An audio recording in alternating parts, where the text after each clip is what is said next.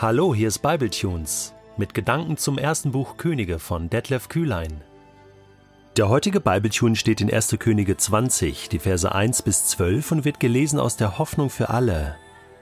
Eines Tages ließ König Ben-Hadad von Syrien sein ganzes Heer mit Pferden und Streitwagen gegen Israel aufmarschieren.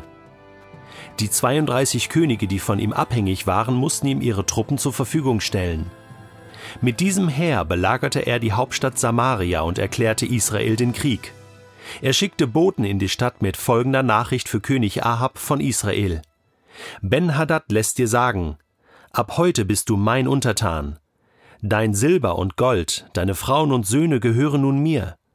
Der König von Israel ließ Ben-Hadad melden, ich unterwerfe mich dir, mein Herr und König, mit allem, was ich habe. Nach kurzer Zeit kamen die Boten wieder und richteten ihm aus, Höre, was Ben-Hadad dir sagen lässt. Du hast dich bereit erklärt, dich mir zu unterwerfen mit allem, was du hast, mit Silber und Gold, mit Frauen und Kindern. Schon morgen um diese Zeit werde ich meine Soldaten zu dir schicken, damit sie deinen Palast und die Häuser deiner Beamten gründlich von innen anschauen. Eins kann ich dir versprechen, alles, was euch lieb und teuer ist, werden sie mitnehmen. Da ließ König Ahab alle Sippenoberhäupter von Israel zu sich kommen und sagte, Der König von Syrien will uns zugrunde richten. Erst erhebt er Anspruch auf meine Frauen und Kinder, auf mein Silber und Gold, und ich gestehe ihm alles zu. Und nun das. Die Sippenoberhäupter und alle anderen Israeliten waren sich einig. Das musst du dir nicht bieten lassen. Gib nicht nach. Da antwortete der König den Boten, Richtet meinem Herrn den König aus. Ich gestehe dir alles zu, was du in deiner ersten Botschaft von mir verlangt hast. Aber auf deine letzte Forderung kann ich nicht eingehen. Die Boten überbrachten Ben-Hadad diese Nachricht, und er schickte sogleich seine Antwort an Ahab zurück. Die Götter sollen mich schwer bestrafen, wenn ich Samaria nicht in Schutt und Asche lege. Von der Stadt wird nicht einmal so viel übrig bleiben, dass meine Soldaten eine Handvoll Staub als Andenken mitnehmen können. König Ahab antwortete dem Boten, Sagt ihm, nimm den Mund nicht zu voll, man soll den Tag nicht vor dem Abend loben. Ben-Hadad und seine Verbündeten feierten im Zeltlager gerade ein Trinkgelage, als man ihm die Antwort Ahabs überbrachte. Erbost befahl er, Greift sie an! Sofort wurde zum Angriff geblasen und die Truppen stellten sich auf. Nun geht es also in 1. Könige 20 weiter mit der Geschichte Israels. Und es wird etwas berichtet, was fortan ganz normal sein wird in der Geschichte Israels. Leider, muss man sagen. Denn stärkere und größere, mächtigere Völker werden versuchen, Israel zu bekriegen und einzunehmen. Gefangene zu nehmen, zu belagern, zu vernichten. Mal sind es die Syrer, so wie hier in dem Fall, später werden es die Assyrer sein oder die Babylonier, noch später werden es die Römer sein und so weiter und so fort. Bis heute zieht sich das durch. Die Völker um Israel herum versuchen, Israel zu vernichten und zu, zu Sklaven zu machen, am liebsten ganz auszulöschen. Aber da gibt es jemanden, der hat da noch ein Wörtchen mitzureden. Und dieses Wörtchen ist das Wort Gottes. Und dieses Wort von Gott entscheidet darüber, ob Israel diesen Krieg überlebt, gewinnt oder verliert und als Verlierer aus dieser ganzen Situation herausgehen wird. Und es geht dabei nicht nur um politische Ziele, klar, um die geht es auch, für den Staat Israel und für die anderen Völker und Staaten ringsherum. Es geht um strategische Ziele, politische Ziele. Wer hat die Vorherrschaft im alten Orient? Ganz klar. Und da war Israel als kleines Völkchen immer nur ein Spielball zwischen Ägypten und Assyrien und den Babyloniern und später den äh, Medern und Persern und, und noch später den, den, den Mazedoniern und den Römern. Und auch hier die Syrer sind eigentlich viel zu groß. Aber Gott ist größer.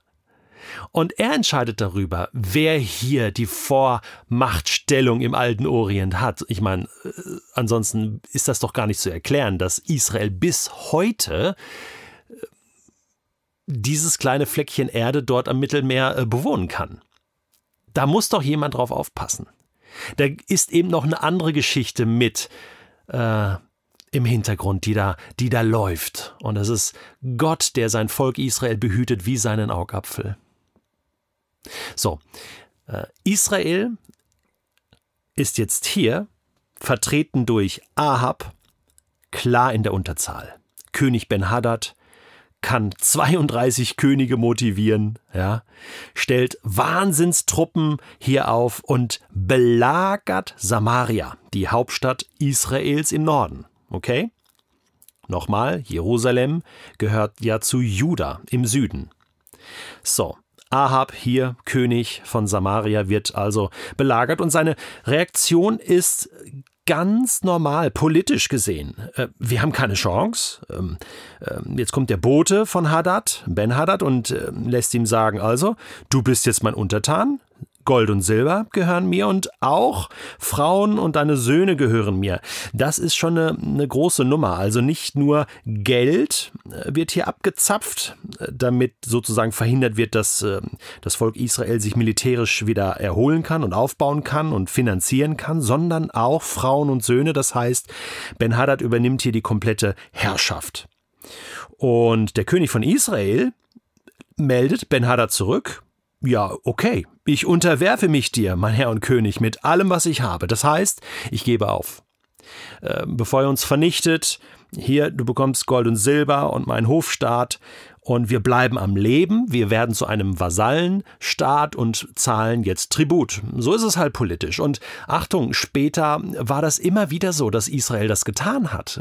Ja, bei den Assyrern und auch ähm, bei den Babyloniern später haben sie es dann mal nicht getan und, und es, es, es ging immer hin und her und, und, und Israel war da mittendrin. Okay. Nur diese Geschichte geht jetzt weiter. Nach kurzer Zeit kamen die Boten wieder und richteten ihm aus, also pass auf, Ben Hadad lässt dir sagen, du hast dich also bereit erklärt, dich mir zu unterwerfen mit allem, was du hast, Silber und Gold, Frauen und Kinder, aber morgen um diese Zeit ähm, komme ich und schick meine Diener und Soldaten zu dir, die räumen sozusagen dein Haus und suchen dann noch aus, ja, was noch zusätzlich passt. Und ich, äh, alles, was euch lieb und teuer ist, werden sie mitnehmen. Das ist allerdings, also das kommt einer Plünderung gleich. So quasi, ähm, ja, äh, die Soldaten durchkämmen also alle Häuser und, und nehmen mit, was nicht nied- und nagelfest ist. So. Und da wacht Ahab auf und sagt, ja, Moment mal, also das ist ja, das ist ja dann wirklich, dann sind wir bettelarm, das ist ja der Untergang. Das kann ich mir doch nicht gefallen lassen. Ja, und, und jetzt äh, reagiert er aber weise. Er holt alle Sippenoberhäupter von Israel zu sich. Ähm, also nicht, dass hier steht, dass, dass er betet oder so oder in sich geht, aber ich glaube, er hat nachgedacht und sagt so, okay, die Entscheidung, die will ich jetzt nicht alleine treffen. Ähm, und wenn ich eine mutige Entscheidung treffen will, dann brauche ich irgendwie ein Team und Unterstützung. Dann brauche ich ein, ein klares Wort. Und äh, jetzt holt er alle Ältesten zusammen, erfahrene Männer, die was zu sagen haben. Das waren oft auch so, so, so eine Art Bürgermeister von den verschiedenen Städten.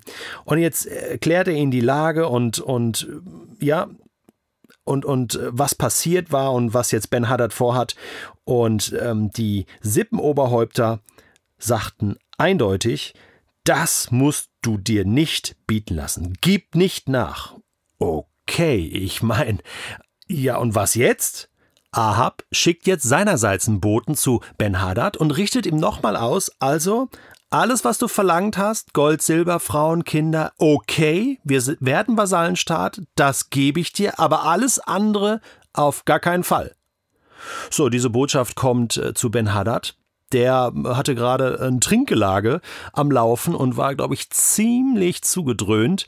Und in so einem halb besoffenen Zustand, das schließe ich hier raus, ja, kriegt er das also mit, äh, ja, hier, der Ahab will sich dir nicht ganz unterwerfen und so weiter. Und dann flippt er total aus, ne? Die Götter sollen mich schwer bestrafen, ich werde Samaria in Schutt und Asche legen.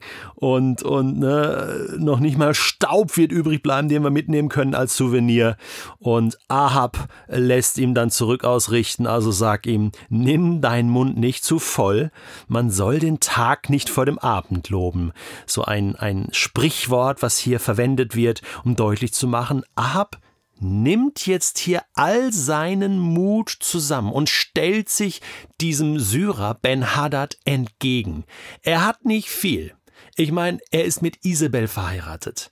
Das Land dient den Götzen. Es ist geistlich so geschwächt. Aber Ahab spürt, das kann ich nicht zulassen. Da muss ich mich gegen wehren. Ich weiß nicht wie, aber vielleicht erinnert, sich, erinnert er sich an Geschichten wie David gegen Goliath und, und äh, wenn es diesen Gott von Elia gibt, vielleicht, vielleicht hilft er uns ja, aber ich als König muss jetzt Verantwortung übernehmen und mich diesem Ben Haddad entgegenstellen. Und genau das tut er. Und oh ja, wir dürfen jetzt gespannt sein, wie Gott darauf reagieren wird, auf diesen mutigen Schritt